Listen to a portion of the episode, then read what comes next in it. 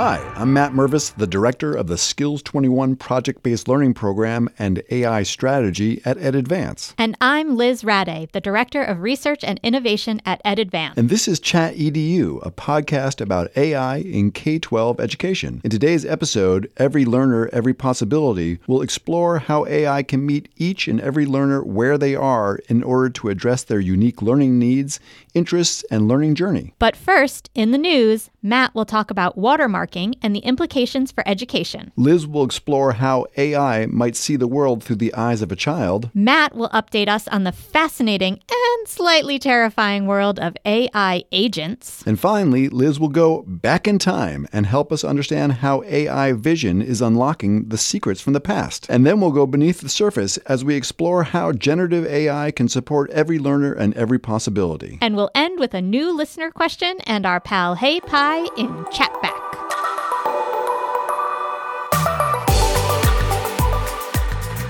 Liz, we're here at a brand new table. I know, we're very lucky. Thank you, Jonathan Costa, for giving us a little upgrade. It goes up and down. It's one of those magic tables. Seriously? yeah. Oh my gosh. It is so nice to be back. Liz, you told me such an interesting story about your dad, who I've gotten to know just a little bit. Yeah, so my dad had his first experience using some AI about a week ago. So he's an antique car owner and collector of things related to antique cars. The best place for him to buy and sell things is on eBay. And for years, he's been selling stuff there and buying. And recently, he went to sell something. And the site asked if he wanted to use AI to draft the full description of his item I like that. you know, he hears me talk about it all the time. So he tried it and was really impressed with how accurate the description was, and obviously how much better it sounded than if he had written the description himself. And it was just fun because my parents really don't have a lot of opportunity to use AI. And so, but they hear me talk about it all the time. So for my dad to use it, he was at first definitely that, you know, amazement that we all had when we first started playing with chat. A little scared that, like, whoa, this is kind of weird. And it was a little bit of an eye opener for him because he was like, oh, so that's why all these descriptions are so good. It's not people. It's like, why is everybody better than me all of a sudden? yeah. So it's not these old car collectors that have all become this these great writers. They're just using AI and, uh, you know, but he was really excited to have something AI generated and kind of understand what I'm always talking about now. That's an awesome story, and it's so it's cool. So eBay just built it in. It's not like he ran off to ChatGPT. It's just sitting there waiting for him. Yeah, when you get down to the part where it says like full product description, it says you can write your description or use AI and it gives you the opportunity and it tells you that you can edit what AI wrote so you're not committing to the AI written description. We've spoken before about how this will start popping up everywhere in school settings and lots of different tools, but it's fun how the broader consumer market, I'm sure Shopify and Etsy, you know, be all over the place. What is his favorite? Like, what's his? I mean, you may not know the answer to this, and then you'll be embarrassed as his daughter, but what's like the coolest antique car that he's owned? So, in my lifetime, he has owned a 1931 Plymouth and a 1921 Paige. And uh, this is a great story. Both of those cars he used in his wedding. He rode to his wedding in the 31 Plymouth, which he has owned for over 50 years, and the 21 Paige. And when I got married, we also used both of those cars. So I rode to my wedding in the Paige, and then um, we rode home in the Plymouth. Okay, about to cry. Gonna move on. That's really sweet. So, speaking of family, I know you just brought your son back to college a couple of weeks ago. So, um, you've been talking about how he's been using AI. So, what's going on there? Yeah, my kids both uh, just know I'm obsessed. So somehow this becomes a thing. Like if they know they're sitting with dad for half an hour, or having dinner, or riding in the car, they're like, "Okay, well, we can get through this by talking to him about AI." So that's that's fine. um, so, yeah, it's been so interesting. His fall uh, term, there was really no guidance from professors. He came back for the second term, and each professor had a very specific policy. So clearly, there was an edict that everyone had to come in the door um, this winter with something. And basically, each of his professors, I won't say where he's going to school, will protect his privacy and anonymity. But yeah, they all said, no way, no how, don't do it, which is interesting. Uh, I've been reading a great email newsletter from higher ed called Automated. I'd highly recommend that. I think it's great for higher ed, but also has a lot of insights for K 12 one of his teachers, uh, it was so interesting, said basically you can't use AI. He asked a question about whether or not it was possible to write about it or talk about it. So his professor said you can't use it and you'll never have a reason to reference it. And I thought this was fascinating the idea that AI is something as a topic that you wouldn't be allowed to talk about. It's like Voldemort, like you may not say his name. What does that even mean? I can't imagine that you can't even talk about it or reference it, especially, I mean, I believe he's studying like sociology or something that has huge societal impacts. So to not be allowed to even reference it seems really counterintuitive or strange. I agree, Liz. We'll see where this all goes. I have to imagine, just like the conversations in K 12 about moving from bands to teacher access for productivity, and now, as we've been discussing in this podcast, moving towards student facing AI in a safe, ethical, and responsible manner. I'm hopeful that our brethren in higher ed will begin to look at in that way. I will say one of his professors is using an AI tool called PackBack, and I looked it up. It goes back for a few years, kind of before the ChatGPT explosion. It's basically similar to something that we've discussed, like a custom GPT, where it gives specific feedback on student writing in particular ways. And the professor finds a lot of value in it, the kids find a lot of value in it. So that was like a little crack in the door outside of the no no way, no how, under no circumstance, never. So I'm taking two classes this semester that are graduate level classes, and one doesn't reference AI in the syllabus at all, and one says that you can use it, but you can't cut and paste directly from ChatGPT or any large language model into your work. And if you do use it, you have to acknowledge that you've Right. used it in That your paper. sense. And that seemed totally reasonable to me. And, you know, I'm happy to know that this teacher is at least recognizing. I saw recently that the U.S. Patent Office said that AI can't specifically patent something, but if somebody uses AI, uh, they can use it in their patent. They just have to acknowledge it. So maybe that will be the pledge we'll all fulfill.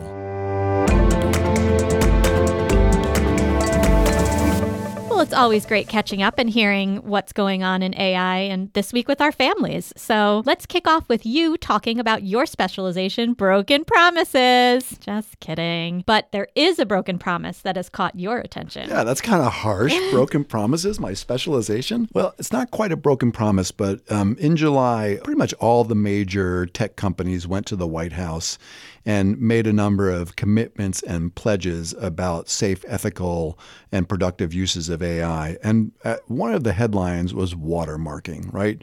The idea that when an AI image or a piece of text is created, there could be a watermark so that we knew it came from AI. This actually would solve a whole mess of problems.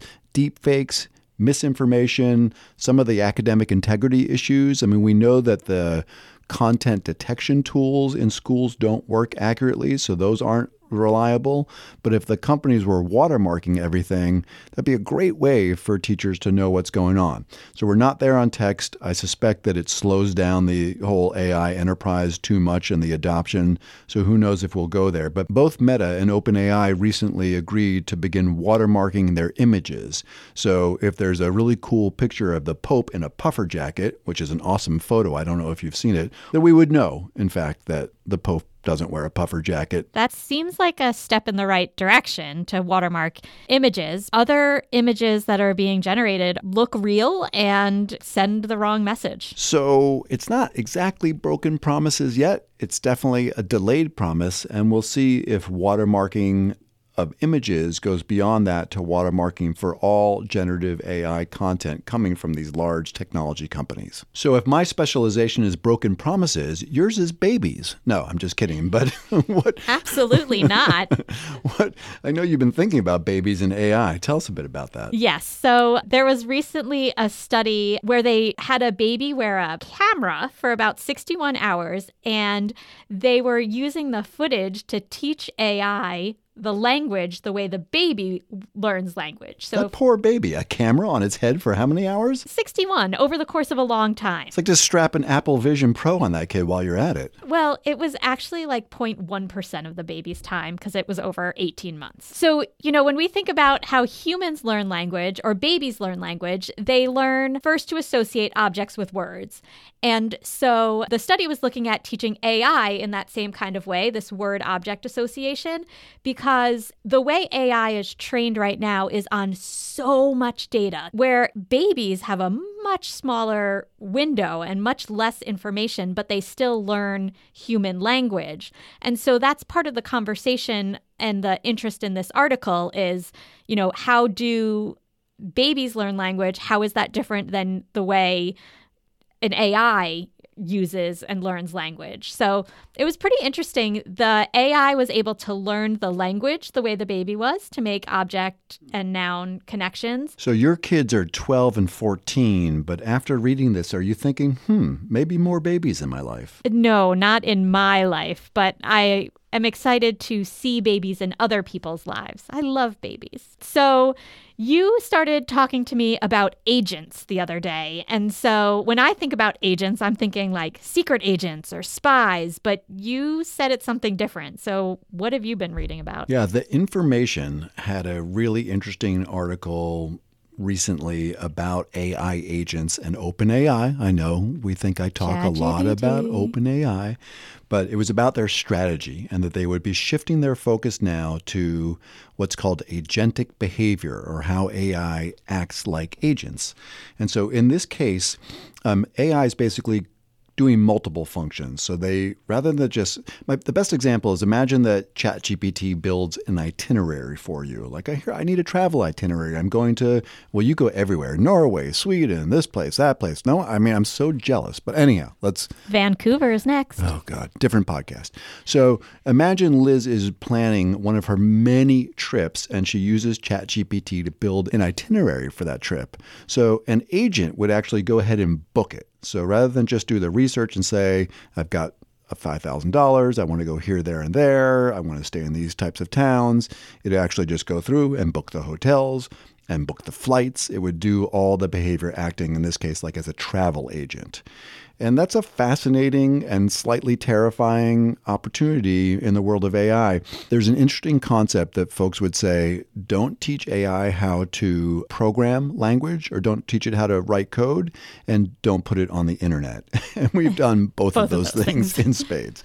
And this agentic behavior is a really good example of that. And it makes me wonder about teaching and learning. We've already started to think about and see like all this unlock where teachers are able to use AI in efficient efficient ways that improve their productivity.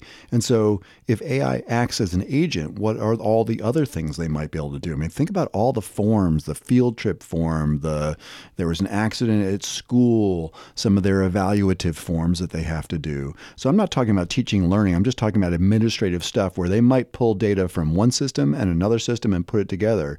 And so, if an AI agent is able to make their lives all the more efficient and effective, that could be cool. Yeah, but it it's a little bit scary. I think this is a big fear that teachers have is that you know, if AI can do all of these things, like what's next and what can it do that can replace teachers? And I think that is really, really scary because we're trying to, we know that we're saying the role of the teacher isn't going anywhere, but what you're saying is a lot more terrifying if teachers can automate tasks like grading papers and they aren't giving the feedback anymore. And so then what is their role if they're not giving the feedback or coaching the student? So I don't know. It's a little scary. This is something we do have to pay close attention to. I've had great sessions doing PD where we talk about what would it look like when with secure data privacy in place, a teacher could take a rubric, take a piece of student writing, feed it into a large language model, and get feedback.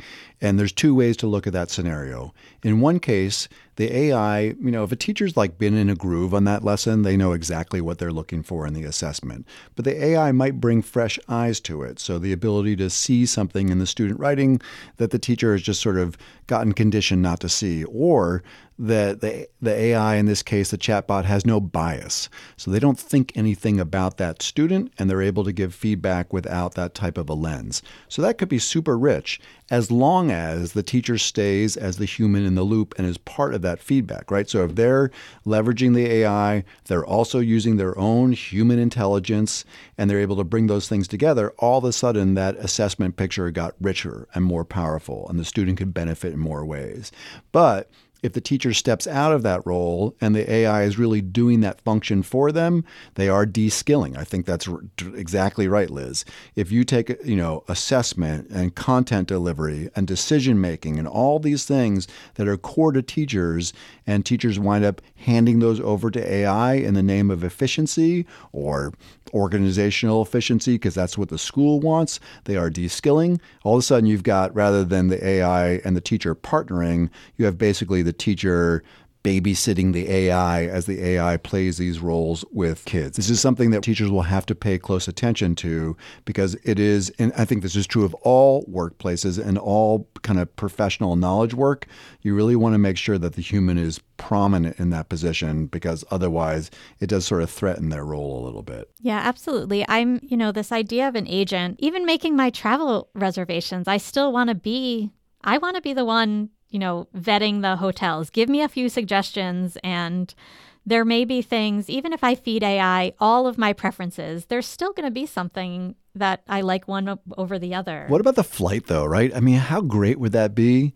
I agree about the hotel. I want to look at every picture, I want to read all the reviews. But, you know, I tell the agent, don't let me get stuck. Give me a good route. Give me a good price. Oh my God, that's a dream. I would love that. I guess. I don't know. I liked making my own decisions. so, coming back to teaching and learning for one sec, often in professional development, as we have these conversations with teachers, there is this fear about what is my role. And I routinely try to make a point that the AI will get better over time at helping kids know what something is, and how to do something, how it works. They'll become really effective tutors. But the interplay between what I know and able to do as a student and who I am and where I'm going, I believe in my core that only skilled, professional, caring adults, live, naturally intelligent teachers can actually help kids understand who they are and where they're going. And so that's where I put the flag on the field and say, don't lose that position because it's critical that a human being is helping kids think about who they are and where they're going. Liz, in our first few episodes, we've come back to this idea of AI not just being text in and text out, but multimodal, including the fascinating world of vision, where you can show AI something that's visual and it can make meaning out of it. I love this area. I think we'll talk about it more and more. I know we both love the Hard Fork podcast, and they've been covering this story about scrolls and AI vision. So catch us up on that. There's been a big development. Archaeologists found some ancient Roman scrolls buried during the eruption of Mount Vesuvius, which was back in AD 79. So these are really old scrolls, but the language on them was unreadable because of the kind of the language it was written in. It was not written in Italian or Latin. And they used AI to figure out what those scrolls said. So they uncovered an unknown text on Epicurean philosophy discussing the nature of pleasure. And so this was actually a competition for students to use AI to decode these scrolls. So it brought together kids from a couple of different fields, or students, not kids, in computer science, machine learning, robotics, and they were able to decode a portion of these scrolls using AI vision. So, how cool is that? I love that the core text was about pleasure, too. It's like, think of all the things it could be. We found these scrolls. It's all about having a good time. That's so much better than what it could have been like. Although if it was like a great recipe for like grandma's spaghetti sauce that was made in mount vesuvius that would have been pretty cool. That would have been pretty cool. But pleasure i guess that's second to a really great recipe Time to get beneath the surface with our AI and education deep dive. Last week, we had a really fun Zoom with two teachers that we're working with in a district in Connecticut where we do our work. They are using a tool that we've developed called Sidekick AI Academy. This is a student facing AI that is data privacy compliant and reflects best practice and use. And in this case, uh, we were talking with a teacher in an AP Lang course and another teacher who's doing a sheltered biology course, so sheltered immersion. So, two really different audiences of students, and they were going through a number of the prompts that are student facing, like in these cases, summarization or giving the AI a role or having the AI give feedback on student writing without writing for the student. And it was really interesting to think about how, in these cases, AI was meeting the unique needs of very different learners. When I dug into the biology students' work, they were doing this really cool project on the deer population, limiting or controlling the deer population in that area of Connecticut. And so they were giving the chatbot a role of an environmental scientist who speaks Spanish to go back and forth with, you know, how can we control the deer population in an urban environment? Uh, the school is in an urban area. Obviously, they aren't going to go let hunters out and about in the city. That would be bad. Yeah, that would not be a good way to control the deer population. but the kids were able to use and go back and forth with the chatbot, having it translate things into Spanish, summarize things in Spanish. They could respond. Um, not all of them have good spoken or good written Spanish, so they may reply in English but get their answers back in Spanish.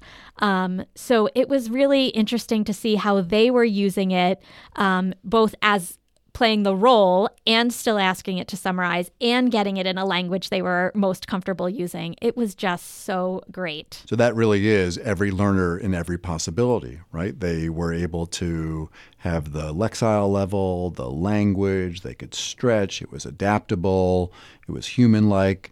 It's really interesting. And we're not there yet on our um, tool development, but the idea soon of being able to use voice input and get voice output to sort of have spoken conversations with the language models, I think, um, as well as eventually vision and multimodality, will reflect a number of interesting ways that every learner and every possibility can play out. But it's so fun talking to these teachers about their pilot of this student facing AI and how it's uniquely meeting the needs of their kids. Yeah, we talked about, you know, these are AP upper level students that are using it in one way, and, you know, biology students who are English language learners using it another way. We talked about um, many of those AP students are in the debate club and how this could become something that they use for extracurricular activities and, you know, learning about debate. So it was just really fun to see all the ways that students were interacting with it. And of course, there were ways that students were interacting with it that weren't effective. At the end of each activity in Sidekick, we ask the students to reflect on their experience. And many of the students were pasting that question right in. And the AI kept saying, I can't reflect on my own use. So the question is about their use of AI or how it was helpful. And the AI was telling the students, I, I don't know how I was helpful in your assignment. So, you know, there are still plenty of ways AI doesn't do the work for students. Which is good in this scenario. Absolutely. One last thing I thought was interesting from the AP Lang teacher was the prompt. So there are seven unique prompts that teachers can use. Actually, I think there's eight because we've just added Ethical Navigator. But um, the AP Lang teacher was using Check It Out, which is basically a tool that lets students get feedback on their own writing. And she was pretty ecstatic, as I think any teacher would be. Again, it's not our tools, I think, that's important here. It's what does it look like for students to begin to use AI in a safe, ethical, and productive manner that's student facing. And this whole idea of a chatbot that is has custom instructions, just like my son's uh, packback example in his at, at college. So the idea that a chatbot is available to a student anywhere, anytime to give them feedback on their writing, she thought was pretty cool. She was using the AI to both teach about tone and help the students to perfect the tone of an argumentative essay. So, Sidekick is one of many tools that will emerge that will support both students and teachers in terms of meeting every student where they're at. Certainly, we've been really blown away by Diffit um, which is a teacher productivity tool. Teachers can essentially put in a lesson that they're working on and come up with a whole wide range of differentiation strategies. I know brisk teaching has been something that teachers have enjoyed for like lexile adjustments to make sure that the reading level is access- accessible. Um, and then certainly Magic School is doing some of this as well. I think we'll see more and more of these tools, and we're looking forward to doing a whole episode on a range of both student facing and teacher productivity tools specifically designed to support differentiation and meeting the unique needs of all learners. Personalization is one of the key words that we are hearing about AI and its ability to personalize education. So, the differentiation is a key kind of feature of AI that is going to be very exciting for teachers. All right, it's time for our question with Chatback. So, Chatback is the last section of the podcast where we take an email or a question from a listener. And this week we hear from Kelly Brooks from Montville High School over in Montville, Connecticut. She asks a great question that we hear a lot. Are there any tells that teachers can look for when reading student work that indicates that the student used AI to complete the assignment? Yeah, that's a great question. So, one of the things that I'm thinking of is that if you cut and paste directly out of ChatGPT into Microsoft Word and it comes up in the Roboto font, it's probably been cut and pasted from ChatGPT. Poor Roboto. Like that font is now dead to everybody. Like, oh, geez, don't don't get Roboto in there. Yeah. So definitely when you cut and paste from ChatGPT, it lands in the Roboto font. So that's that's a pretty good tell. It'd be fun if they changed the font like every day just to keep everybody on their toes. There's a little irony in this question because we've been speaking the last couple episodes about safe, productive, ethical use of student facing AI, how kids can use AI productively. But there's still the significant and present issues around students using AI to complete assignments and not citing it or trying to do it in a way that is not consistent with academic integrity. Absolutely. So, you know, sometimes students get a little lazy and cut and paste and leave in phrases like, as a large language model also a pretty good tell. I notice in my own, because I certainly, just like you, use AI a lot to do like early drafts or do some outlining. And uh, I need to create like a just a great index of all these, but I find overly enthusiastic or thuzy. Do the kids still say thuzy? I have not heard that word except from you. okay. It's my own thing. So, revolutionary, unprecedented, groundbreaking, astounding. I mean, maybe I just catch that because I don't use those types of phrases, but I see those a lot as tells in AI writing. Also, for some reason, things like game changer or deep dive or delve into seem to be go tos for language models. Yeah. And I wonder where that comes from. I guess we must use those a lot in language anyway because isn't it pulling from the data? So do people just use those words a lot, I guess. There's a lot of thuzy in the large language model training data. The last tell I think about is, you know, in that assignment, is the kid using vocabulary that was never introduced in the class or vocabulary that, or an explanation that clearly goes above what has happened in the classroom. So if you know, the student suddenly seems to know a whole lot more about cell division than you might have talked about in class, uh, that may also be a tell. These are careful waters that we have to move through. I've seen a couple studies now showing that there's a mental health hit when kids are accused of using AI to cheat or not work in a way that reflects academic integrity.